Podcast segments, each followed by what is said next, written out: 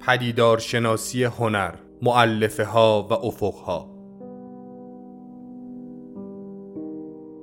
مدرس دکتر مسعود اولیا.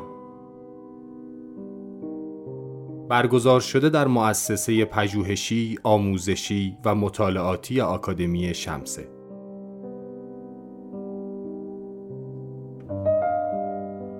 رویکرد پدیدارشناسانه به هنر از حدود یک قرن پیش تا به امروز بستری برای سربرآوردن متون، نظریه ها و متفکرانی بوده است که بخش چشمگیری از غنای زیبایی شناسی معاصر مرهون آنهاست. در این درس گفتار بنا داریم معلفه ها و مختصات و امکانات این روی کرد را معرفی کنیم و ثانیا با ذکر نمونه هایی نشان دهیم که این روی کرد در ساحت های گوناگون زیبایی شناسی و فلسفه هنر چه حرف هایی برای گفتن دارد. به عبارت دیگر می‌خواهیم بپرسیم جغرافیای پدیدارشناسی هنر چگونه است و تا کجاست.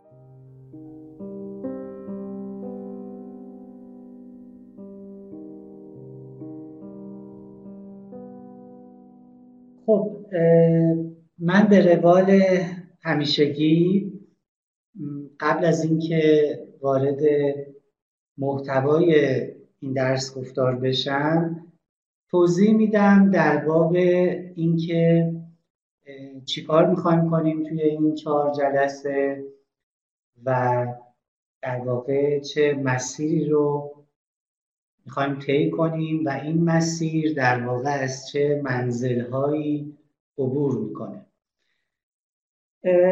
خب عنوان دوره ما در واقع پدیدارشناسی هنر افقها و معلفه هاست من یه توضیح باید بدم که چرا من این عنوان رو انتخاب کردم و توی این فرصت محدود چهار جلسه ای برای این درس گفتار ما در واقع چیکار می‌خوایم کنیم؟ ببینید اصطلاح پدیدار شناسی خیلی به گوشمون خورده. و همینطور اصطلاح پدیدار شناسی هنر برای همه ما که به نحوی با هنر نسبتی داریم. خیلی وقتا این اصطلاح به معنای غیر تخصصیش نزد ما به کار میره. یعنی تصورمون ممکنه این باشه که به همون شفافیتی که در واقع خود این کلمه داره پدیدار به اضافه شناسی مضمون یا مدلولی هم که این کلمه بر اون دلالت می‌کنه به همون اندازه شفافه.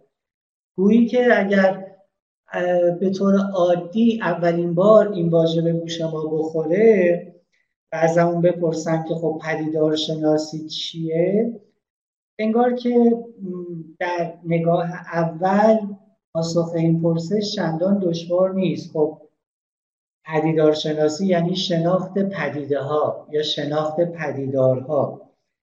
و خب پدیده و پدیدار چیه؟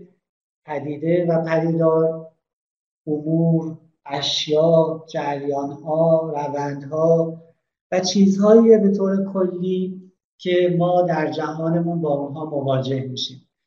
انگار که پدیدار شناسی یعنی که ما پدیده های جهان رو بشناسیم. حالا با ابزارهای مختلف در دانشهای مختلف و چه خیلی وقتا متاسفانه این تلقی در واقع نادرست و سردستی از پدیدارشناسی وجود داره. شما حتما دیدید خیلی ها در واقع ممکنه این کلمه رو که کلمه خوش آهنگ و زیبایی هم هست در سر تحقیقی که انجام میدن بیارند و در واقع فکر کنن که خب من مثلا تو این تحقیق به شناخت فلان پدیده پرداختم و حالا می‌تونم از پدیدارشناسی اون پدیده صحبت کنم. ولی همچنان که خواهیم دید و همچنان که حتما همه دوستان می‌دونن الفاظ نباید در واقع ما رو به خطا بندازن. الفاظ نباید از ما به اصطلاح رهزنی کنند. ممکنه یه لفظی به لحاظ ظاهر و اون معنای اولیه‌ای که افاده می‌کنه خیلی ساده به نظر برسه. ولی معنای اصطلاحیش معنای تخصصیش آشکار نباشه. به خاطر بدفهمی هایی که به طور کلی در خصوص پدیدارشناسی اینجا و اونجا آدم می‌بینه و برای اینکه در واقع بتونیم درک عمیقتری اولا از پدیدارشناسی و ثانیا از پدیدارشناسی هنر پیدا کنیم من به نظرم رسید که این دوره رو برگزار کنم. البته بعضی از دوستانی که در این دوره شرکت دارند فکر می‌کنم در دوره قبلی هم که در همین مؤسسه شمس برگزار شد شرکت داشتم که درباره بحث بدن در تجربه زیبایی شناختی از منظر پدیدارشناسانه بود.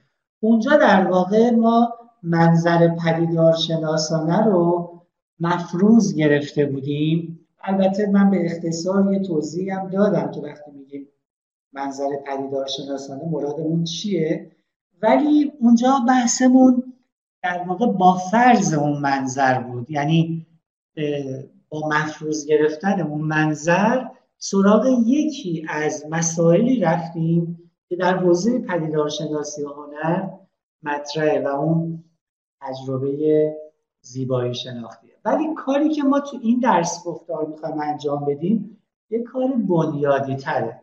به یه معنی مقدماتی تره به یک معنی بنیادی تره. یعنی ما می‌خوایم در واقع یه مقدار این زمین رو بیشتر حفر کنیم و اصلا ببینیم خود پدیدارشناسی و هنر چه جور روی کرده هست به هنر. چه مفاهیمی در اختیار ما می‌ذاره برای بررسی و تحلیل هنر و چه امکاناتی در اختیار ما قرار میده در این زمینه.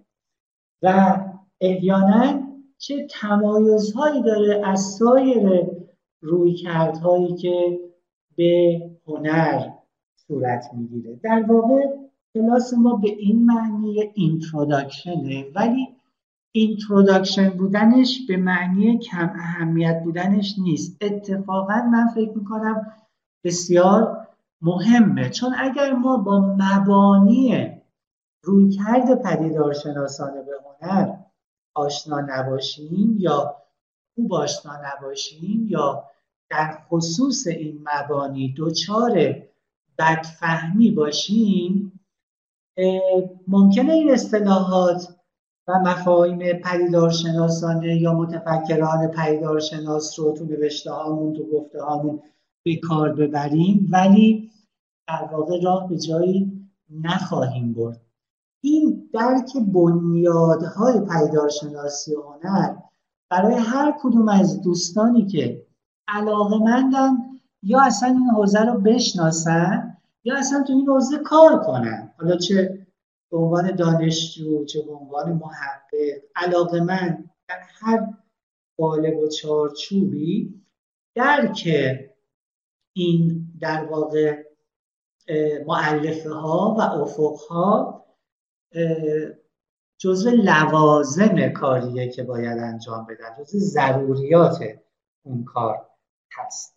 بنابراین من به نظرم رسید این دوره می‌تونه خیلی کمک کنه به دوستان. در حدی که البته من توانایی دارم ولی سعی می‌کنم به اتکا به اتکای منابع دست اولی که تو این حوزه است شرح آجای ممکن دقیق و در این حال موجزی چون به حال چهار جلسه ما بیشتر در اختیار نداریم. از رویکرد پدیدارشناسانه و به طبعش رویکرد پدیدارشناسانه به هنر به دست بدم. حالا میگم چرا؟ بحثمون دو مرحله داره. یه نکته دیگه ای که باید همینجا بگم اینه که دوستان عنایت دارن که ما دو تا اصطلاح مهم در اشاره به بحثای فلسفی در حوزه هنر داریم. یکی اصطلاح فلسفه هنره یکی اصطلاح زیبایی شناسیه. خب تفاوت اینا رو اگر من خیلی به اختصار بخوام بگم البته بدون در نظر گرفتن معانی متعددی که واژه استتیک یا زیبایی شناسی داره و با در نظر گرفتن عامترین معنای این کلمه تفاوت اینا در اینه که دایره زیبایی شناسی فراختر از دایره فلسفه هنره. به تعبیر دیگه فلسفه هنر رو اگه دایره در نظر بگیریم این دایره در یه دایره بزرگتری قرار می‌گیره به نام دایره استتیک یا زیبایی شناسی. چرا؟ به این دلیل که همه مباحث استتیکی ناظر به هنر نیست. مثلا ما شاخه از استتیک داریم به نام استتیک طبیعت. زیبایی شناسی طبیعت. یه شاخه دیگه ای داریم به نام زیبایی شناسی زندگی روزمره. یه شاخه ای از زیبایی شناسی داریم به نام زیبایی شناسی زیست محیطی. زیبایی شناسی اکولوژیک یا بوم شناختی و همینطور الی آخر. یعنی من می‌تونم مفاهیم زیبایی شناسانه رو در مورد طبیعت هم به کار ببرم. مثلا بگم این غروب خورشید زیباست. زیبای مفهوم زیبایی شناسانه است. ما فقط به آثار هنری نمیگیم زیبا. یا فقط به آثار هنری نمیگیم والا. یا فقط به آثار هنری نمیگیم تراژیک. و انواع و اقسام کیفیات زیبایی شناختی. بنابراین اگر ما می‌خواستیم عنوان این درس گفتار رو دقیق تر اختیار کنیم باید می‌گفتیم زیبایی شناسی پدیدار شناسانه یا پدیدار شناختی به این اعتبار که پدیدار شناسی می‌تونه در خصوص استتیک طبیعت هم اطلاق بشه. یعنی من می‌تونم با روی کرده پدیدار شناسانه به تجربه زیبایی شناختی خودم از طبیعت نظر کنم. یا به تجربه زیبایی شناختی زیست محیطیم نظر کنم. این عنوان زیبایی شناسی پدیدار شناسانه اعم از پدیدار شناسی هنره. ولی دلیل اینکه من این عنوان رو انتخاب کردم این بود که عنوان پدیدار شناسی هنر خیلی شایعتره و در این حال بیشتر بحثای زیبایی شناسی پدیدار شناسانه اختصاص به هنر داره. به همین دلیل تاکید ما تو این بحثا بر پدیدار شناسی هنر هست و چندان به پدیدار شناسی در واقع ابژه های زیبایی شناختی طبیعی یا ابژه های زیبایی شناختی غیر هنری نمی‌پردازیم.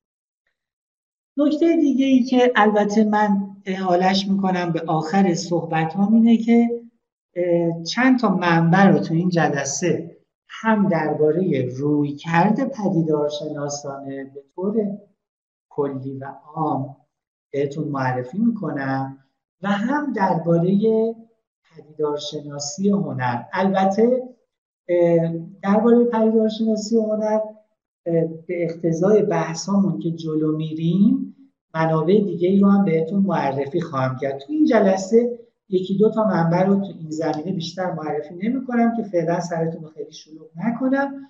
تا به پای بحثا سعی می‌کنم اون منابع رو معرفی کنم. و اگر واقعا به این حوزه علاقه مند هستید پیشنهاد من اینه که تا پای بحثایی که مطرح می‌کنیم سراغ خوندن این منابع برید انتظار ندارم تو چهار هفته این منابع همه خونده بشه ولی می‌تونید آروم با این منابع در پرتو روشنسازی که من سعی می‌کنم تو کلاس انجام بدم ارتباط برقرار کنم. خب ببینید کلاس ما در واقع دو بخش خواهد داشت. بخش اول درباره خود پدیدارشناسی به عنوان یا به مسابه یک روی کرد یا راه یا روش من یه توضیحاتی خواهم داد دلیلش هم خواهم گفت. و بخش دوممون در واقع اطلاق یا اپلیکیشن در واقع روی کرده پدیدارشناسانه بر حوزه های مختلف هنر. خب ببینید همینجا من باید این توضیح رو بدم که کلاس ما اگه من بخوام از یه استعاره کمک بگیرم برای کاری که می‌خوام تو این کلاس انجام بدم می‌تونم از استعاره مساحی یا جغرافیا کمک بگیرم. در واقع کاری که من می‌خوام تو این کلاس کنم اینه که دست شما رو بگیرم و در واقع شما رو وارد قاره پدیدارشناسی کنم. پدیدارشناسی هنر کنم ببخشید. به این معنی که من می‌خوام نشون بدم که در واقع وقتی ما با رویکرد پدیدارشناسانه سراغ هنر میریم چه افقها و مسائل و مناطق یا حوزه هایی برای بحث و بررسی پیش چشممون گشوده میشه. به تعبیر دیگه کار من یه جور مساحیه ما می‌خوایم مثل کسایی که حالا قبل از اینکه مثلا این سیستم های جدید نقشه برداری و اینا اختراع بشه خب یه تیمی می‌رفتن تو مثلا فرض کنید سیبری و اونجا نقشه کشی می‌کردن. عوارض طبیعی جنگل ها رودخانه ها مناطق مختلف اینا رو در واقع نقشه کشی می‌کردن مساحی می‌کردن و یک نقشه ای از اون قلم رو به دست می‌دادن. کار منم تو این درس گفتار اینه.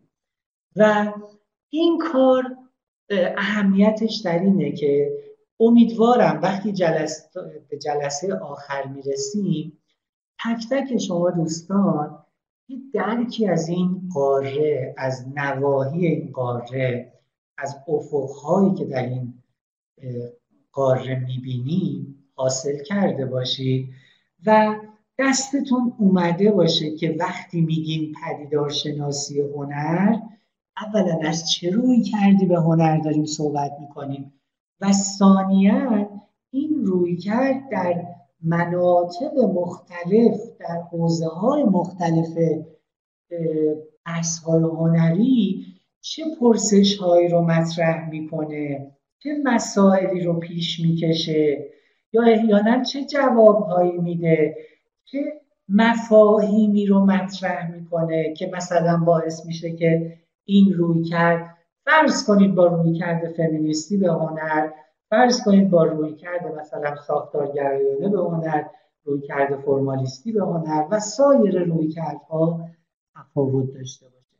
این هدف اصلی من از برگزاری این دوره است به همین معنی هم بود که گفتم بنیادی و اینتروداکتری است. یعنی هم بنیادی هم تمهیدیه زمینه چینیه. زمینه رو فراهم می‌کنه برای اینکه ما بتونیم حالا این قاره رو بفهمیم و مثلا اگه دوست داشتیم توی قسمتش کاوش بیشتری کنیم. در واقع من بیش از این که بخوام به تک تک این مسائلی که مطرح خواهم کرد به شکل عمیق و در واقع کاملا همه جانبه بپردازم بیشتر می‌خوام این مسائل رو اولا و اساسا نشون بدم. چون توی مثلا یک فرصت چهار جلسه ای ما نمی‌تونیم به تک تک این مسائل به یک اندازه عمیقا بپردازیم. مثلا اون درس گفتاری که قبلا من برگزار کردم همین درس گفتار بدن در تجربه زیبایی شناختی از منظر پدیدار شناسانه در اونجا ما مجال داشتیم که یکی از اون مسائل رو یه مقدار عمیق‌تر بررسی کنیم. در چهار جلسه در اون فرصتی که در اختیارمون بود. ولی در این درس گفتار همونطور که گفتم ما یه قدم عقب برمیداریم تا اصلا این مسائل رو اولا ببینیم و نحوه برخورد با این مسائل رو بیاموزیم و حالا شاید در مجالها و فرصتهای بعدی بتونیم جزئی تر به مثلا بعضی از این مسائل در قالب درس گفتارهای دیگه ای بپردازیم. پس خواهشم اینه که به این نکته ای که گفتم خوب توجه کنید. و خیلی هم نکته مهمیه. یعنی اگر ما درک پانورامیکی از هیته پژوهش پدیدارشناسانه درباره هنر نداشته باشیم در واقع نگاهمون خیلی به پدیدارشناسی هنر نگاه متوازنی نخواهد بود. مسائل پدیدارشناسی هنر رو نمی‌تونیم به اصطلاح این پرسپکتیو یا سر جای خودشون قرار بدیم. این درس گفتاری که من ارائه خواهم کرد یا دارم می‌کنم فکر می‌کنم این برکت یا فایده رو داره که به شما یه دید پانورامیکی میده برای اینکه در واقع کل این قلم رو یا این قاره رو از نظر بگذرونید و هر مسئله که در پیدارشناسی هنر باش مواجه میشید یا سراغش میرید رو بتونید سر جای خودش قرار بدید. خب. نکته بعدی اینه که ببینید اینجا می‌خوام اگر ما استاره قاره رو به کار بردیم در گام بعدی می‌خوام چهار تا سرزمین یا چهار تا کشور رو در این قاره بهتون معرفی کنم که پدیدارشناسی هنر در واقع به اونها می‌پردازه. و پدیدارشناسان هنر که حالا ازشون یاد خواهیم کرد به درجات به یک یا به دو یا به سه یا به چهار ناحیه یا سرزمین از این قاره توجه داشتن و به اونها پرداختن. ها بیشتر متمرکز روی یکی از این نواحی یا سرزمین ها بودن ها دو تا همینطور بیشتر. اون چهار قاره در واقع به این شهر هست که خدمتتون میگم. یک ببخشید اون چهار ناحیه. یک ناحیه یا حوزه یا سرزمین هر چی اسمشو بذارید. یک ناحیه عبارت است از خود اثر هنری یا ورک آرت. اثر هنری یکی از این نواحی بخش زیادی از مباحث ناظر به پدیدارشناسی هنر درباره اثر هنریه. اثر هنری چیه؟ چه ویژگی هایی داره؟ چه معلفه هایی داره؟ چه نحوه وجودی داره به عنوان موجودی در عالم؟ تفاوت نحوه وجودی اثر هنری با سایر موجودات عالم چیه؟ آیا آثار هنری ابژکتیون آیا سوبژکتیون آیا در ذهنن؟ در عالم خارجند آیا واحدند؟ کثیرند؟ اثر هنری در واقع آیا خودش یک جهان صغیره؟ آیا یک جهان ممکن هست؟ و خیلی بحثای دیگه که همشون مربوط میشه به اثر هنری این یک ناحیه از اون نواحی چهار ناحیه دوم در واقع تجربه زیبایی شناختی هست. یا اگر بحثمون ناظر به هنر باشه تجربه هنری هست. یا می‌تونیم از عنوان مخاطب هم استفاده کنیم؟ یعنی مخاطبی که تجربه زیبایی شناختی داره از اثر هنری یعنی مجموعی از مسائل و مزامین حول محور این قطب دوم شکل می‌گیره. وقتی اثر هنری رو تجربه می‌کنیم این تجربه که بهش میگیم مثلا تجربه هنری یا تجربه زیبایی شناختی چه جور تجربه ایه؟ چه ویژگی هایی داره؟ چه معلفه هایی داره؟ چه عناصری از وجود ما در این تجربه دخیلند؟ چه تفاوتی است بین این تجربه و سایر تجربه های ما؟ مثل مثلا فرض کنید تجربه عرفانی تجربه دینی تجربه روزمره تجربه ادراکی و خیلی تجربه های دیگه ای که ما داریم. تجربه عاطفی ارادی شناختی و چه و چه. من و شما به عنوان مخاطب اثر هنری در تجربه زیبایی شناختی چقدر فعالیم چقدر منفعلیم چقدر خودمون سهیم هستیم در ساختن اون تجربه یا اینکه آیا اون تجربه به شکل اختیار، غیر اختیاری به ما دست میده. یا خودمون توش فعالیم مختاریم. اینا سوالاییه که ناظر به قطب دوم. قطب سوم که می‌تونیم بهش بگیم قطب تکوینی یا ژنتیک در واقع هنر ناظر به مجموعه فرایندهای هنر آفرینیه یا اون چیزی که بهش میگیم خلاقیت هنری creativity artistic creativity. خلاقیت هنری آفرینشگری هنری. شرایط تکون یا پیدایش هنر. که خود مفهوم هنرمند هم اونجا قرار می‌گیره چون هنرمند موجودیه که به اعتبار این بهش میگه بهش میگیم هنرمند که اثر هنری خلق می‌کنه. یعنی به اعتبار اون خلاقیت هنری بهش میگیم هنرمند. بنابراین بحثای مربوط به هنرمند یا اون چیزی که بهش میگن فلسفه هنرمند یا فلسفه هنرمندی یا فلسفه خلاقیت فلسفه آفرینشگری و مجموعه مفاهیمی که به این قطب تکوینی هنر مربوط میشه ناحیه سوم رو تشکیل پس تالا یکی اثر هنری رو داشتیم مخاطب رو داشتیم و هنرمند رو داشتیم. یا اثر هنری رو داشتیم تجربه زیبایی شناختی رو داشتیم و تجربه خلاقانه رو داشتیم. البته تجربه زیبایی شناختی شامل قطب هنرمند هم میشه.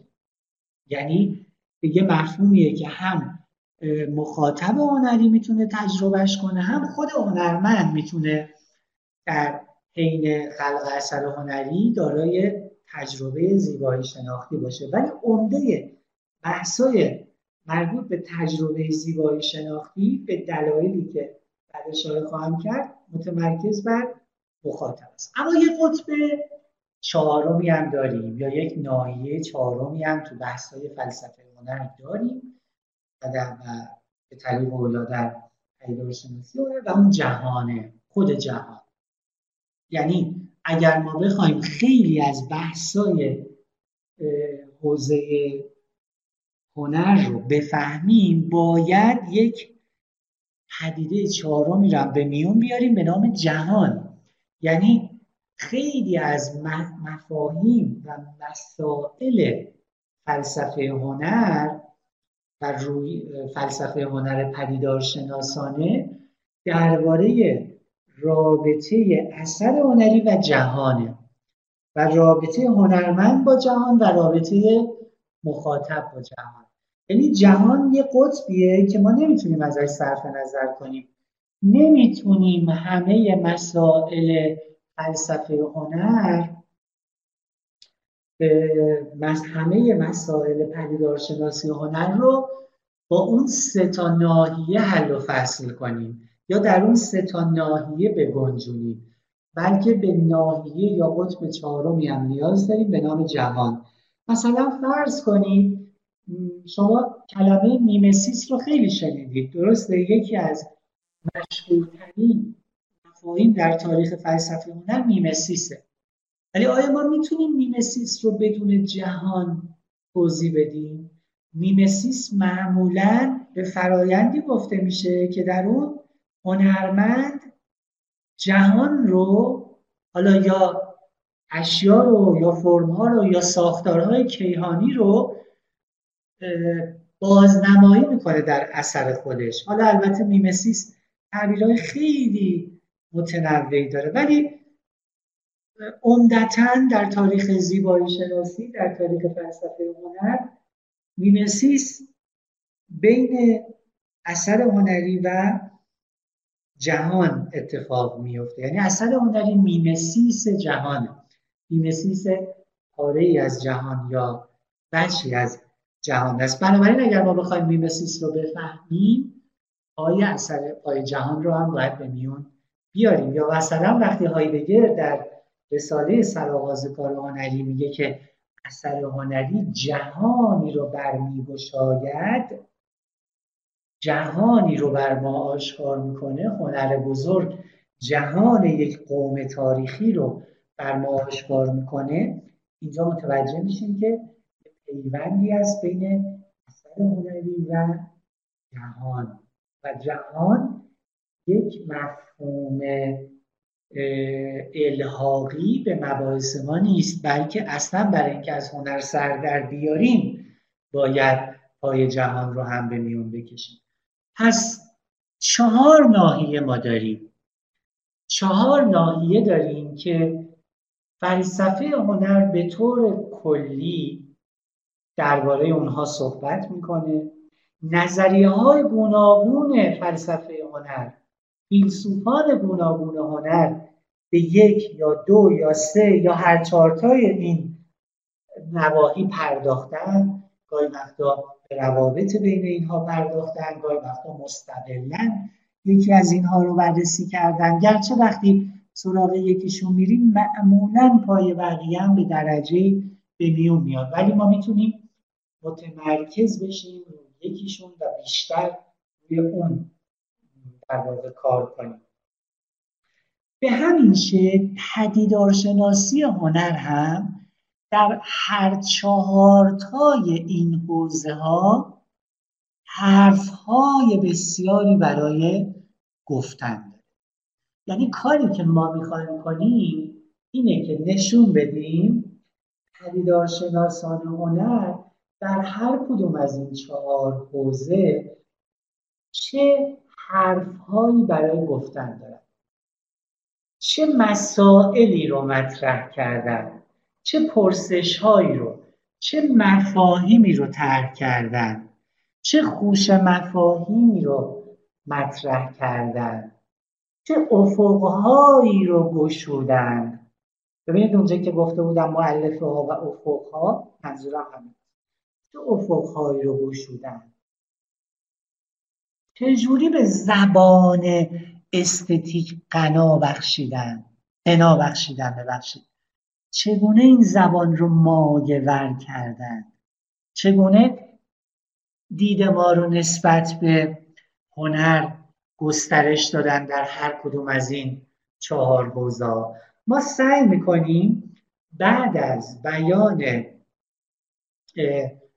خود چیستی روی کرد یا روش یا راه پدیدارشناسانه بعد از برشمردن معلفه هاش به سراغ این چهار حوزه بریم و مختصرا با توجه به اون نکته که ابتدا گفتم با توجه به اون هدفی که برای کلاس مد نظره به عمده مسائل مزامین دل مشغولی ها کانتریبیوشن ها و به اصطلاح دستاوردهای پدیدارشناسان هنر در این چهار حوزه بازم تاکید می‌کنم به اختصار اشاره کنیم در پرداختن به هر کدومشون من برای دوستانی که علاقمند هستن مثلا اون حوزه بیشتر مطالعه کنن منابعی رو معرفی خواهم کرد. در واقع هدف اینه که شما این درک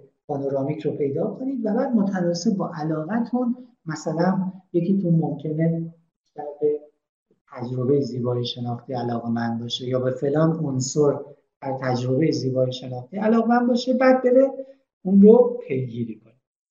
یا شاید همونطور که گفتم بعدها بتونیم به این حوزه ها به طور جزئی‌تر و مشخصتر هم بپردازیم.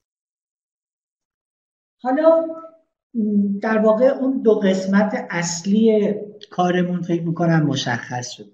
در ادامه این جلسه و بخشی از جلسه بعد من روی کرده پدیدارشناسانه یا روش پدیدارشناسانه رو به اختصار هرچه تمامتر برای دوستان توضیح میدم. وقتی میگیم با روش پدیدارشناسانه سراغ مثلا فلان موضوع میریم منظورمون چیه؟ این روش چه معلفه هایی داره؟ این قسمت اول کارمونه و بعد در دو نیم جلسه ای که برامون باقی میمونه به اون چهار تا حوزه به تک تکشون خواهم پرداخت. روی بعضیاشون بیشتر درنگ خواهم کرد و روی بعضیاشون کمتر. ولی سعی می‌کنم به هر چهار تا به مسائل مهم مزامین مهم در هر چهار تا دست کم اشاره کنم. خب ببینید در کنار این چهار حوزه‌ای که بهشون اشاره کردم یه نکته دیگه ای رو هم بگم که پدیدار شناسی هنر وقتی ما به متونی که در این حوزه نوشته شده مراجعه می‌کنیم به طور کلی می‌تونیم بگیم با سه سطح از متون مواجه هستیم. خب؟ با سه سطح از متون مواجه هستیم. یک سطح از متون متونی که به شکل خیلی عامتری به مسائل و دقدقه ها و مزامین مطرح در حوزه فلسفه هنر پرداختن مثلا فرض کنید درباره خود چیستی هنر صحبت هنر چیه؟ اثر هنری چیه؟ هنرمند کیه؟ تجربه زیبایی شناختی چیه؟ نسبت اثر هنری و جهان چگونه است؟ و بحثایی که خب ما هم سراغشون خواهیم رفت. این سطح یک سطحه. سطح دوم متونی هستند حالا چه مقاله چه کتاب که به پدیدارشناسی های هنری پرداختن مثلا پدیدارشناسی سینما پدیدارشناسی ادبیات پدیدارشناسی معماری پدیدارشناسی رقص پدیدارشناسی تئاتر و همینطور الی یعنی ما یک سری متونی هم داریم که موضوعشون قالب های هنری هن. این سطح دومه سطح سوم متون متونی هن که به یک اثر هنری خاص یا به آثار یک هنرمند خاص از منظر پدیدارشناسانه پرداخت. مثلا فرض کنید مارتین هایدگر به سراغ مثلا شعرهای هولدرلین رفته و از منظر پدیدارشناسانه این شعرها رو بررسی کرد. یا فلان شخص فلان پدیدارشناس به سراغ مثلا نقاشی های روتکو رفته و از منظر پدیدارشناسانه اون آثار رو یا مثلا فرض کنید روزالین کراوس به سراغ مثلا مجسمه های سرا رفته و از منظر پدیدارشناسانه به اونها پرداخته. پس دوستان ما سه سطح نوشته در حوزه شناسی هنر. سه سطح اصلی ها. حالا سطوح فردی هم هست ولی اون سه سطح اصلی نه. سطح اول مباحث عامتر در حوزه خود هنر مباحث کلیتر درباره شامل حال هنرهای گوناگون میشه و اتفاقا بحث ما هم بیشتر ناظر به اونه. سطح دوم ناظر به ها و ژانرهای هنریه که البته تو این سطح دوم مباحث سطح اول همشون حضور دارن. مثلا ما می‌تونیم از تجربه زیبایی شناختی معماری صحبت کنیم. از تجربه زیبایی شناختی شعر صحبت کنیم. آنچنان که خیلی ها صحبت کردن مثلا میکل دوفرن صحبت کرده و خیلی های دیگه. و سطح سوم سطحیه که در واقع ما با یاد گرفتن روی کرد و نگاه پدیدار شناسانه به هنر حالا می‌خوایم مثلا این تابلو رو تحلیل کنیم. حالا می‌خوایم آثار این هنرمند رو تحلیل کنیم. یعنی یه جور تکنگاری بنویسیم در مورد این یا اون اثر خاص.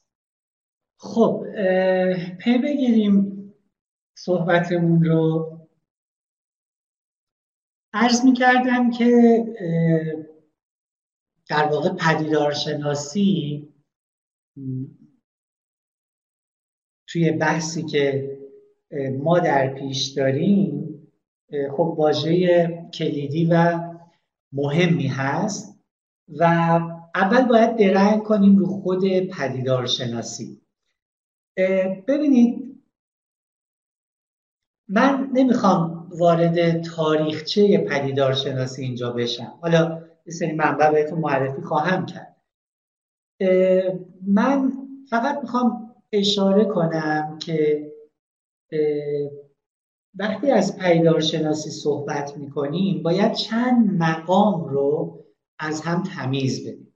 گاهی وقتا پدیدارشناسی در مقام یک جنبش فلسفی به کار میره.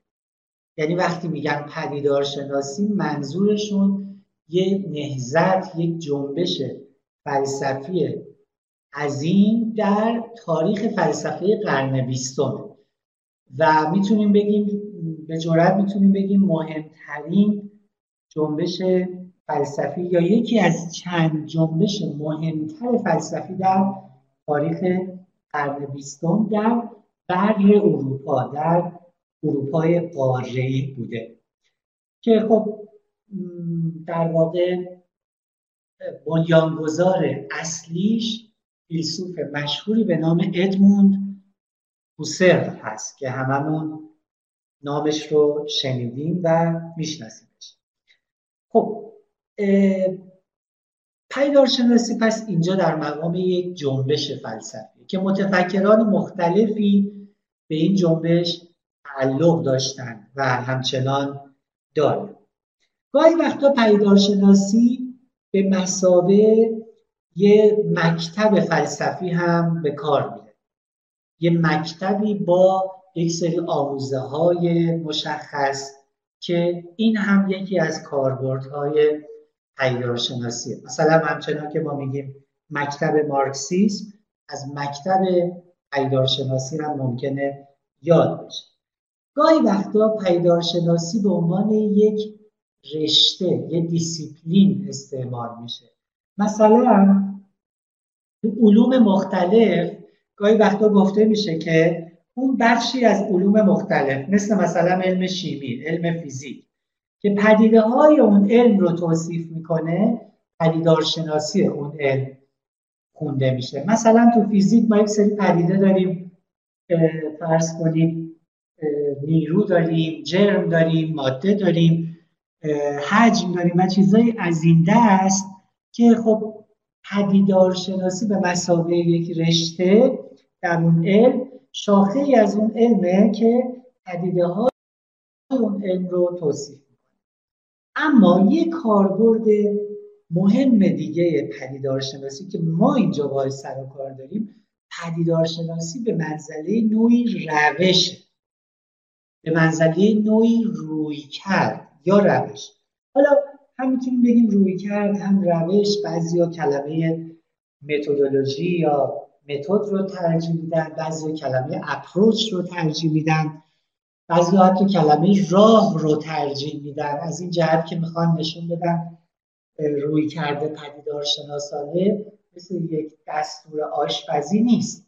به قول لستر امبری مثل دستور آشپزی نیست که کاملا همه چیز رو از قبل به دقت مشخص کرده باشه بلکه بیشتر از جنس یک رویکرد سفت و غیر سفت و سخت رویکرد منعطف رویکردی که خودش رو با پدیده مورد بررسی رفت میده هست. بنابراین راه رویکرد روش حالا هر کدوم اینا رو به کار ببریم. ما در واقع وقتی از پدیدار شناسی هنر صحبت می‌کنیم عمدتا مرادمون روی کرده پدیدار شناسانه به هنره. یعنی داریم از نوعی روش در مواجهه با هنر نوعی طرز مواجهه با هنر صحبت می‌کنیم. البته پدیدارشناسی به مسابه روش پدیدار روی کرده پدیدارشناسانه فقط منحصر به خود هنر نیست. ما می‌تونیم روی کرده پدیدارشناسانه رو در حوزه های دیگه فرهنگی هم به کار ببندیم. مثلا ما در کنار پدیدارشناسی هنر پدیدارشناسی اخلاق داریم. پدیدارشناسی دین داریم. پدیدارشناسی استوره داریم. پدیدارشناسی تکنولوژی داریم. پدیدارشناسی سیاست و همینطور الاخر خود این که واژه پدیدارشناسی به این مفاهیم متعدد منظم شده حکایت از این می‌کنه که ما با روی کردی مواجهیم که می‌تونه در زمینه های مختلف به کار بره. در جامعه شناسی می‌تونه به کار بره در فلسفه هنر در روانشناسی در علوم به خصوص علوم انسانی مختلف. که یکی از اونها پیدارشناسی هنره. یعنی پیدارشناسی هنر به معنای روی کرده پدیدارشناسانه به هنر. روی کرده پدیدارشناسانه به هنر عمدتا در قرن بیستم شکل گرفته بالیده. البته رگه های از اون رو ما قبل از این نام هم نزد متفکران مختلف می‌بینیم. ولی پدیدارشناسی به معنایی که با هوسرل جا میفته در واقع پدیداری قرن بیستمی هست و متفکران بسیاری از های فکری مختلف که همشون به نوعی با پدیدارشناسی نسبتی داشتن در خصوص هنر سخن گفتن با روی کرده پدیدارشناسان من فقط به بعضی از اونها اشاره می‌کنم ولی این فهرست فهرست ناقصیه. از خود حسل بگیرید که من خودم فکر می‌کنم دوسته درس گفتار تو مؤسسه پرسش درباره زیبایی شناسی حسل اونجا ارائه کردم. از خود حسل به عنوان بنیانگذار پیدارشناسی پیدارشناسی بگیرید. تا هایدگر ژان پل سارت موریس مرلوپونتی امانوئل لویناس هانس گئورگ گادامر پل ریکور آرنت دریدا ژک دریدا. عرضم به حضورتون ژان لوک ماریون گونتر فیگال سیمون دو بووار توی این اواخر هم ما متفکرهایی داریم که همچنان تو این حوزه دارن کار می‌کنن. یکی از برجسته ترین اونها در واقع پل کراودر هست که من بعدم بیشتر به کارش اشاره خواهم کرد. میکل دوفرن و خیلی های دیگه. ارزم به حضورتون عمدتا رومن اینگاردن که خیلی مهمه در پیدارشناسی هنر موریتس گایگر و و و خیلی های دیگه که من نمی‌خوام اینجا فقط فهرست اینها رو در واقع ردیف کنم. فقط می‌خوام بگم که ما با یه طیف گسترده ای از متفکران مواجهیم در واقع پیدارشناسی هنر یه سنت بسیار غنی از نظرورزی در باب هنر هست که ما بعضیاشون رو بیشتر می‌شناسیم بعضیاشون رو هم بعضی از این متفکرین رو کمتر. ولی به صورت یه دریاییه واقعا. آدم بخواد متون اینها رو به دقت مطالعه کنه بخونه و دستاوردهایی که در نگریستن به هنر و بحث درباره هنر داشتن خب از در واقع الان دست ما اومده که وقتی میگیم پیدارشناسی هنر در واقع از روی کرد پدیدارشناسانه به هنر می‌خوایم سخن بگیم خب این روی کرد چیه؟ چه معلفه هایی داره؟ این بحثیه که الان می‌خوایم دنبال کنیم ببینید من ابتدا یه تعریف خیلی کلی یک تعریف خیلی کلی از روی کرد و روش پدید یا روش پدیدارشناسی پدیدار شناختی براتون می‌خونم. البته خب یه تعریف خیلی کلیه اجمالیه. بعد در ادامه در ادامه این جلسه و بخشی از جلسه آینده بخشی از معلفه هایی رو که در این تعریف به اونها اشاره کردم یکم توضیح میدم. البته در مثلا فرض کنید حدود یک ساعت و نیمی که کلا می‌خوام به این بحث اختصاص بدم در این جلسه و جلسه بعد طبعا من ناگزیرم خیلی به ایجاز صحبت کنم. شاید یه موقعی بشه اصلا یه درس گفتاری درباره خود این روی کرد برگزار کرد.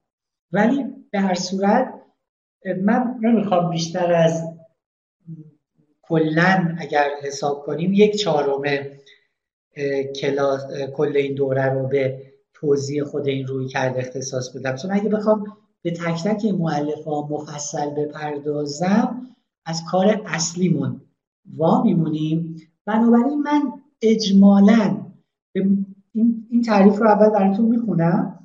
بعد به این معلفه ها اشاره می‌کنم توضیح میدم مختصرا.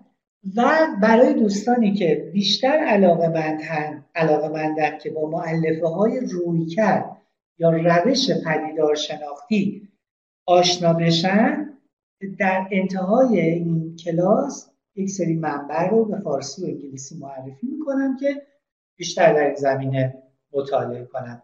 بنابراین من ابتدا این تعریف رو می‌خونم براتون. و در کنار این تعریف به یک سری مفاهیم هم یک سری مفاهیم رو هم نام می‌برم فقط به اسم ازشون نام می‌برم. مثل جعبه ابزار در واقع پدیدارشناسی همین مفاهیم. و در واقع توضیحشون رو هم در ادامه صحبتام. تا جایی که مجال بود به اختصار خدمتتون عرض کنم. اون تعریف اجمالی. البته من مدعی نیستم این تعریف جامع و مانع. خیلی سخت میشه پدیده های فرهنگی رو یه تعریف جامع و مانعی ازشون به دست داد. ولی یه تعریف اولیه است که می‌تونه دست ما رو بگیره و تا حد زیادی به نظرم راه گشاست و تا حد زیادی می‌تونه اون مابه الاشتراک روی کردهای پدیدارشناسانه نزد متفکرین مختلف پدیدارشناس رو به ما نشون بده. چون همونطور که احتمالا از صحبتم متوجه شدید متفکران پدیدارشناس همشون به یکسان و به یک اندازه و به شکل کاملا استانداردی از یک روشی که مثل یک دستور غذا یک دو سه چهار کاملا مشخص باشه استفاده نکردن. ما در واقع نزد پیدارشناس مختلف تنوع و تکسر در روی کرده پیدارشناسانه می‌بینیم. ولی این تعریف تا حد زیادی می‌تونه وجوه مشترکی رو که در روی کرده پدیدار شناسانه نزد متفکران هست بازم تاکید می‌کنم. تا حد زیادی به ما نشون خب بر این اساس ما می‌تونیم بگیم روی کرد یا روش پدیدار شناسانه بررسی یا طرز بررسی هست که این ویژگی ها رو داره. یک البته بهتر یک دو سه نگم به همون دلیلی که گفتم. اولا مبتنی بر طرز مواجهه یا طرز برخوردی از جنس حیرت گشودگی و فروتنی نسبت به پدیدارهای جهانه حیرت گشودگی اوپننس و فروتنی و حرمت نهادن نسبت به پدیدارهای جهان هست. دیگر اینکه نوعی بررسی اول شخص یا فرست پرسنه یعنی در روی کرده پدیدار شناسانه من پدیدار رو آنچنان که خودم من پدیدار شناس به شکل اول شخص تجربه می کنم به وصف می کشم روی کردی مبتنی بر تعمل در تجربه زیسته اول شخص خودم. تجربه زیسته رو به خاطر بسپرید اول شخص رو به خاطر بسپرید. روی کردی عمدتا اول شخص. مبتنی بر نگریستن یا شهود کردن. شهود نه به معنی عرفانیش یعنی همون دیدن. نگریستن در تجربه زیسته یعنی تجربه که خودم اون رو از سر میگذرانم به چه هدفی؟ با هدف دست یافتن به معلفه ها و ساختارهای ذاتی پدیداری که دارم اون رو بررسی می‌کنم. به چه صورت؟ از طریق نگریستن به نحوه ها یا انهای گوناگون اپیرنس یا ظهور اون پدیدار بر من و نحوه های گوناگون دادگی. این دادگی رو به خاطر بسپارید. یا داده شدن پدیدار به من خب این تجربه زیسته ای رو که در این فرایند اون رو مورد شهود و تعمل قرار میدم این تجربه رو من توصیف تحلیل و تفسیر می‌کنم. اما در درجه اول توصیف. یعنی پریدارشناسی اولا و اساسا روی کردی توصیفیه. یعنی من تجربه زیسته خودم رو توصیف می‌کنم. اما این توصیف آری از تحلیل و تفسیر هم نیست. خب ببینید این یه چیز خیلی خیلی اجمالی و کلی بود. حالا من می‌خوام رو یه سری هایی که الان به کار بردم اینا رو تکرار کنم اینا رو خواهش می‌کنم یادداشت کنیم معادل های انگلیسیش هم بگم. اینا در واقع همون در کنار یک سری مفاهیم بنیادی دیگه مجموعا اگر لایق اگر شایسته باشه این تعبیر رو به کار ببریم جعب ابزار پدیدار شناسی رو روی کرده پدیدار شناسی رو برای ما شکل میدن اولا خود اصطلاح اول شخص فرست پرسن در پدیدار شناسی ما تجربه زیسته خودمون رو آنچنان که بر خودمون ظهور پیدا می‌کنه توصیف می‌کنیم. این خیلی مهمه.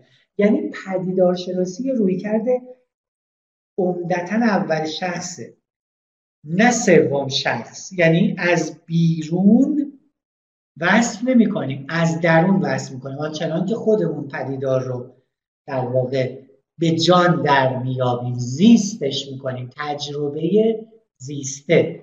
Lived experience. تجربه زیسته.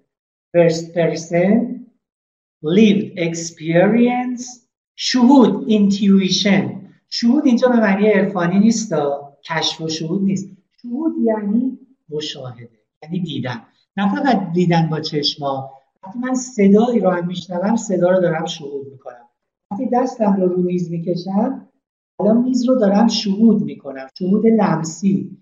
انواع اقسام شهودها. وقتی من در تخیلم سیمرغ رو می‌بینم دارم سیمرغ رو شهود تخیلی می‌کنم. یعنی شهود هر نوع در واقع ادراک بیواسطه ای رو در می‌گیره. خب تجربه زیسته در پدیدارشناسی ما سر و کار داریم با تجربه آنچنان که اون رو زیست می‌کنیم از سر میگذرونیم. مثل مثلا تجربه بیماری که تک تک ما می‌تونیم داشته باشیم.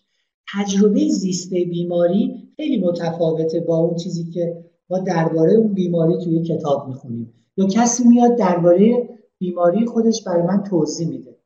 وقتی که خودم اون رو از سر میگذرونم این رو بهش میگیم تجربه زیست.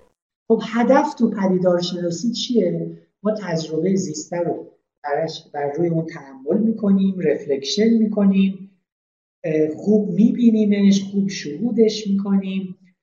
برای چی؟ برای اینکه بتونیم به ساختارهای بنیادی یا مقومات ذاتی اون پدیدار دست پیدا و اون ساختارها و مقومات ذاتی رو در قالب زبانی که اولا و اساسا توصیفیه به وصف بکشیم یعنی توصیف کنیم مثلا تجربه زیسته درد رو تجربه زیسته تب رو.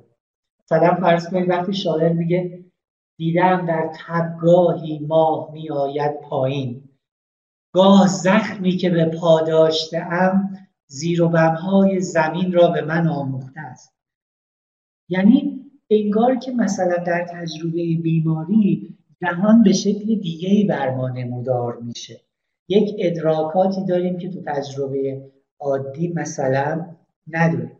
این رو باید توصیف کنیم و در کنار توصیف تحلیل و تفسیر کنیم. یعنی در واقع از هم باز کنیم واگشایی کنیم. اما برای اینکه ما بتونیم به اون ساختارها و مقومات بنیادی برسیم کار مهمی که باید انجام بدیم اینه که پدیدار رو در صورتها و اشکال گوناگون دادگی اون پدیدار ببینیم. چیزها در جهان خودشون رو به شکلهای مختلفی به ما نشون میدن.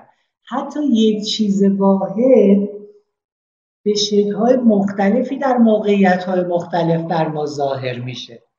ما برای اینکه پدیدارشناس های خوبی باشیم باید پدیدار رو با نظر به انهای گوناگون ظهورش اپیرنسش modes of appearance حالتهای گوناگون ظهور ببینیم. یا نحوه های گوناگون دادگی. چطور جهان به ما داده میشه؟ یک پدیدار واحد در حالتهای روحی گوناگون در موقعیت زمانی و مکانی گوناگون به شکل‌های مختلفی به ما داده میشه. این کلمه داده و دادگی رو به خاطر بسپارید خیلی باهاش کار داریم. ما با نظر به انهای گوناگون دادگی پدیدارها ظهور پدیدارهاست که می‌تونیم قنای پدیدارها رو به چنگ بیاریم. خیلی نکته مهم خب در کنار این مفاهیم پدیدارشناسی رو باید نوعی تجربه گرایی رادیکال دونست. تجربه زیسته در پدیدارشناسی بسیار مهمه. ما در پدیدارشناسی بازگشت به سوی خود چیزها داریم. شعار مهم پدیدارشناسی بازگشت به خود چیزهاست. برگردیم به خود چیزها. تا جای ممکن فارغ از پیش با به تعلیق در آوردن باورهایی که قبلا سابقا در مورد اونها داشتیم. سنت فرادهش و میراث ما اونها رو به ما داده. پدیدارشناسی از ما میطلبه که تا جای ممکن بدون پیشفرض این که میگم تا جای ممکن دلیل داره به خاطر اینکه ما هیچ موقع نمی‌تونیم کاملا بدون پیشفرض با جهان مواجه بشیم. ولی می‌تونیم پیشفرزامون رو بفهمیم پیشفرزای مخل رو کنار بزنیم و از تعداد پیشفرزامون بکاهیم و تا جای ممکن باورهای پیشین خودمون رو به حال تعلیل در بیاریم و به شکل در واقع با نگاه تر و تازه با جهان مواجه بشیم. البته مفاهیم دیگه ای هم در روی کرده پدیدارشناسانه هست. اینکه پدیدارشناسی ادعاهای پدیدارشناسی رو چطوری می‌تونیم راستی آزمایی کنیم؟ نگارش پدیدارشناسانه متن پدیدارشناسانه چگونه متنی هست و مثلا مفاهیم تخصصی تر دیگه ای هست که حالا من نمی‌خوام الان همه اون مفاهیم تخصصی رو بگم. فکر می‌کنم این سلسله مفاهیمی که الان فقط از اونها یاد کردم. من فقط این یک سری مفاهیم رو الان فقط اسم بردم با یک تعریف خیلی اجمالی یعنی یک سری معلفه های روی کرده پیدار شناختی رو ازشون یاد کردم. البته مؤلفه زیست جهان یا جهان زندگی رو هم به خاطر بسپرید که با اونم سر و کار خواهیم داشت. life-world یا world of life جهان زندگی یا زیست جهان. این هم حتما خیلی به گوشتون خورده. حالا از از اینجا به بعد سعی می‌کنم که خیلی به اجمال بخشی از این مؤلفه ها رو که به نظرم مهمتره توی بحث ما براتون توضیح بدم. اولین چیزی که من بهش اشاره کردم این بود که پدیدارشناسی یک جور وجه نظر یک جور اتیتود یک جور طرز برخورد با عالمه با جهان طرز برخوردی که خیلی جالب هست. یعنی اگر ما واقعا بخوایم پدیدارشناس بشیم باید این طرز برخورد رو به جان دریابیم و باید جدی بگیریم این طرز برخورد یا وجهه نظر هر چه اسمشو بذاریم چند تا معلفه داره. یکی حیرت حیرت فلسفی از مواجهه با جهان. دیگری گشودگی به روی جهان اوپننس گشودگی و سعه صدر سعه نظر سعه دید نسبت به جهان. حرمت نهادن به پدیدارها و فروتنی و خضوع نسبت به پدیدارها خب اولا من قبل از اینکه این چهار عنصر وجهه نظر پدیدار شناسانه رو بگم اینو یادم رفت. درباره خود واژه فنومنولوژی هم من یه توضیح بدم. فنومنولوژی از دو واژه فنومن و لوگوس در واقع اومده. لوگوس خب در واقع به معنی شناخت و دانش هست به شکل خیلی عام. و فنومن هم در واقع هم به معنی پدیداره پدیدار به دو معنا. هم اون چیزی که پدیدار میشه و هم طرز ظهور یا پدیدار شدن اون چیز. و در واقع وقتی ما میگیم فنومنولوژی یعنی شناخت یا توصیف یا در واقع بررسی پدیدارها و نحوه ظهور یا پدیدار شدن پدیدارها. یعنی هم توصیف خود پدیدارها شناخت خود پدیدارها و هم در واقع چگونگی ظهور آنها بر ما. پدیدار هم به یک معنای خیلی عام هر چیزیه آنچنان که خودش رو بر ما ظاهر می‌کنه. یعنی پدیدار می‌تونه این میز باشه می‌تونه اون صورت خیالی باشه که من دارم الان تخیل می‌کنم. می‌تونه خاطره ای باشه که من الان یادم میاد می‌تونه در واقع اون اتفاقی باشه که الان میفته می‌تونه این مثلا رنگ آبی این دفتری باشه که الان جلوی من هست و دارم میبینمش. هر چیزی که متعلق یا ابژه در واقع تجربه ما قرار می‌گیره به این معنای گسترده کلمه پدیدار. یعنی در پدیدار شناسی به خاطر همین هست که پدیدار شناسی در حوزه های مختلفی می‌تونه به کار بره.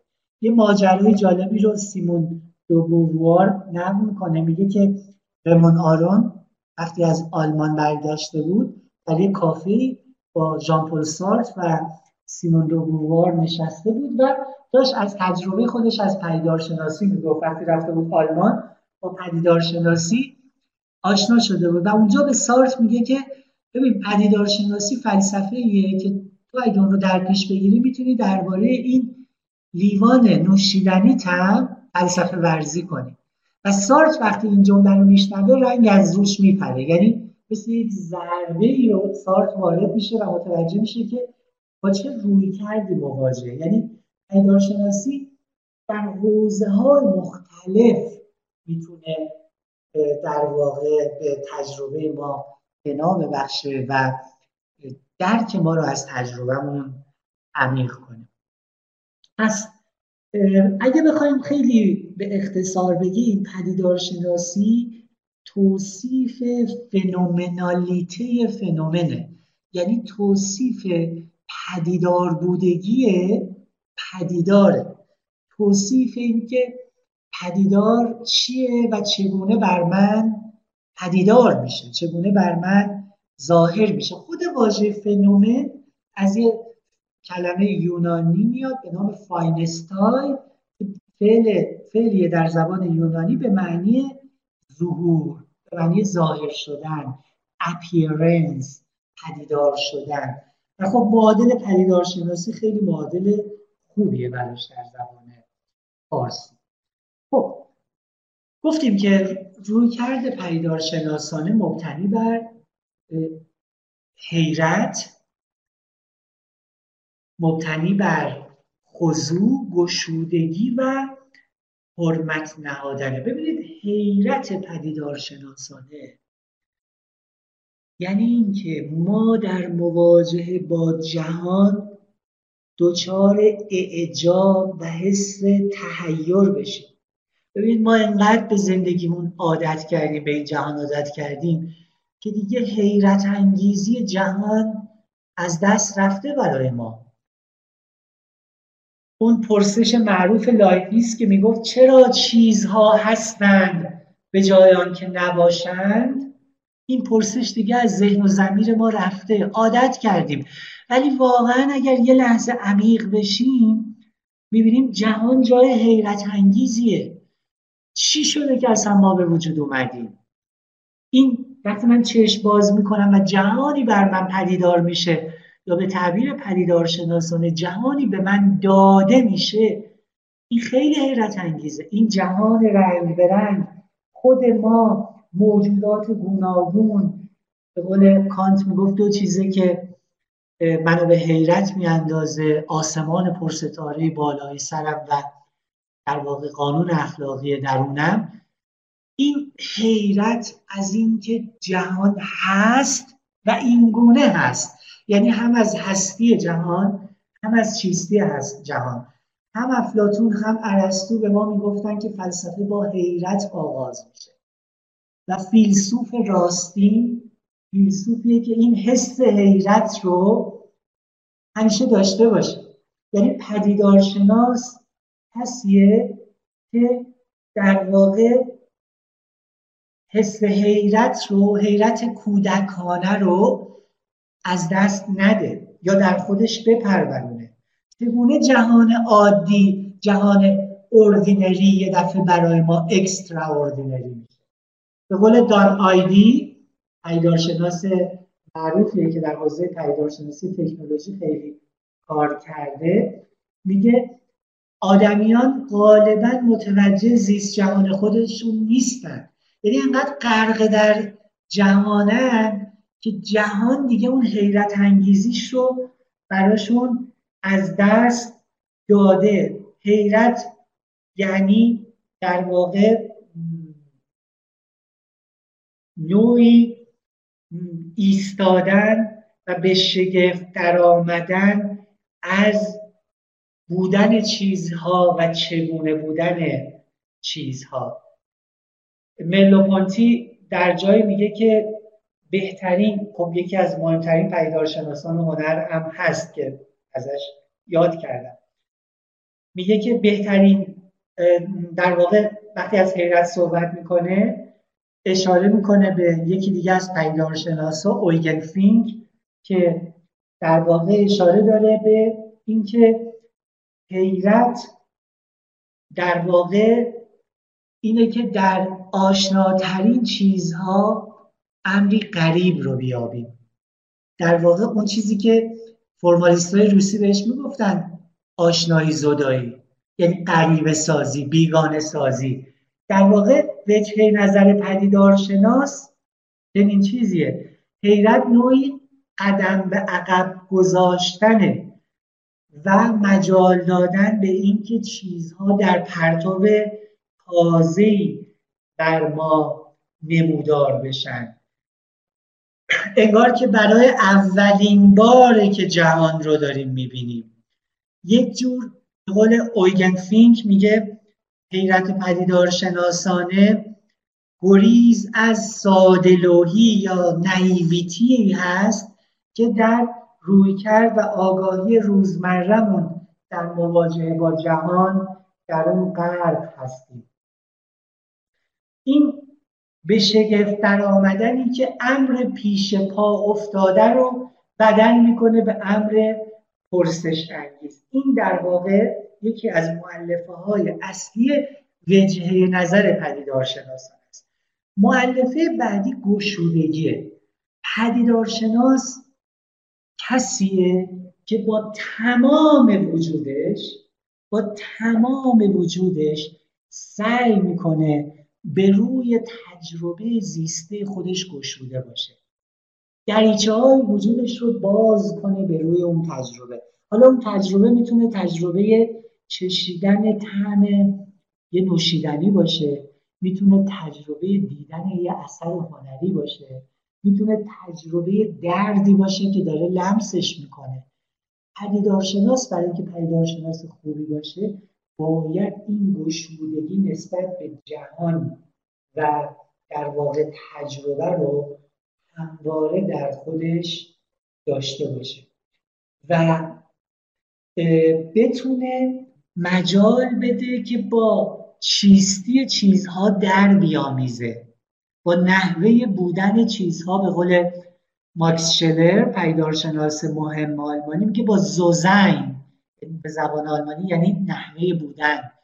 با چنین و چنان بودن چیزها در آمیزه. و این مستلزم گشودگی اصیل به روی غیره.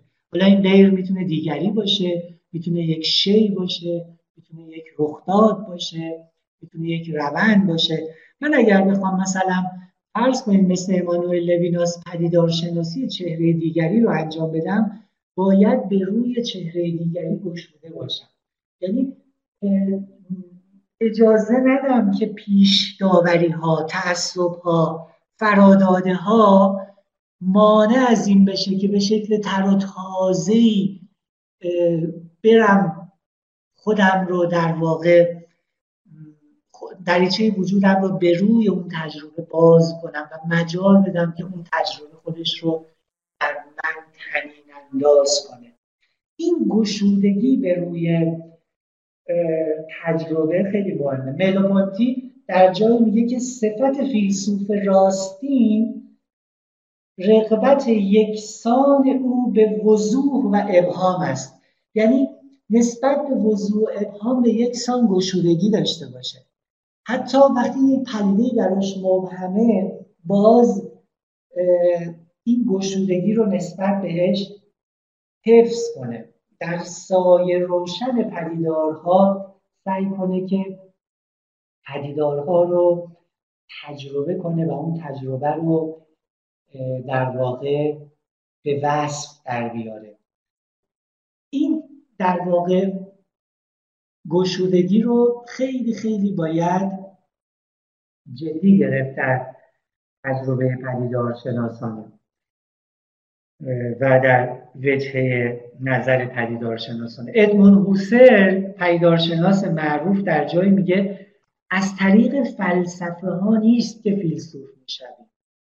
محرک تحقیق باید نه از فلسفه ها بلکه از چیزها و مسائل مرتبط با آنها سر برآورد. یعنی ما باید قبل از اینکه از طریق خونده ها و نوشته ها بخوایم فلسفه ورزی کنیم اول باید خودمون رو نسبت به جهان گشوده کنیم. باید مجال بدیم که چیزها در ما تنین انداز بشن چیزها رو خوب ببینیم. چیزها رو خوب تجربه کنیم. آنچنان که گویی برای اولین بار بر ما پدیدار میشن. و این کار ساده ای نیست یعنی نیاز به ممارست داره. نیاز به تمرین داره. نیاز به پذیرندگی داره. خیلی نکته مهمیه. و نکته دیگه ای که اینجا باید بهش اشاره کرد اینه که در پدیدارشناسی ما باید نوعی خضوع و حرمت و فروتنی نسبت به جهان و پدیدارها داشته باشیم. ببینید یه جمله ای رو منصوب می‌کنن به استالین. حالا من نمی‌دونم واقعا استالین رو گفته یا نه ولی اینجوری من شنیدم. ازش نقل می‌کنن که استالین می‌گفت وای بر وای به حال جهان اگر با تئوری های ما جور در نیاد. وای به حال جهان اگر با نظریه های ما در این یعنی چی؟ این دقیقا عکس اون روی کرده گشودگی و خضوع و فروتنی نسبت به جهان نسبت به پدیدار هاست. این در واقع یعنی اینکه من جهان رو به قامت نظریه هم بدوزم. نه اینکه تلاش کنم که دانش خودم رو باورهای خودم رو مطابق واقعیت کنم. بلکه واقعیت رو بخوام مطابق با باورهای خودم کنم. و این یعنی در واقع یه نزاع بی حاصل چون واقعیت که مسیر خودش رو میره. منم که باید تا جای ممکن به ندای چیزها به کلام چیزها به لوگوس که یه معنیش زبانه یعنی بعضی گفتن فنومنولوژی یعنی زبان پدیدارها لوگوس پدیدارها. باید به این لوگوس گوش بسپرم. و این گوش سپردن میسر نمیشه مگر اینکه به جای تلاش برای سیطره بر پدیدارها به جای اینکه بخوام اونها رو به زور و به جبر و به عنف مطابق کنم با تعصبات و پیش خودم سعی کنم که حرمتمندانه گوش بسپرم به اونها و ببینم پدیدار با من چی چه سخن میگه. چون وقتی که این صدها کنار بره اون انهای دادگی پدیدار که انقدر روش تاکید کردم اون نحوه های ظهور پدیدار بیشتر به چشم من میاد. در واقع هر چقدر این خضوع و فروتنی بیشتر باشه جهان بیشتر خودش رو بیشتر بر من آشکار می‌کنه.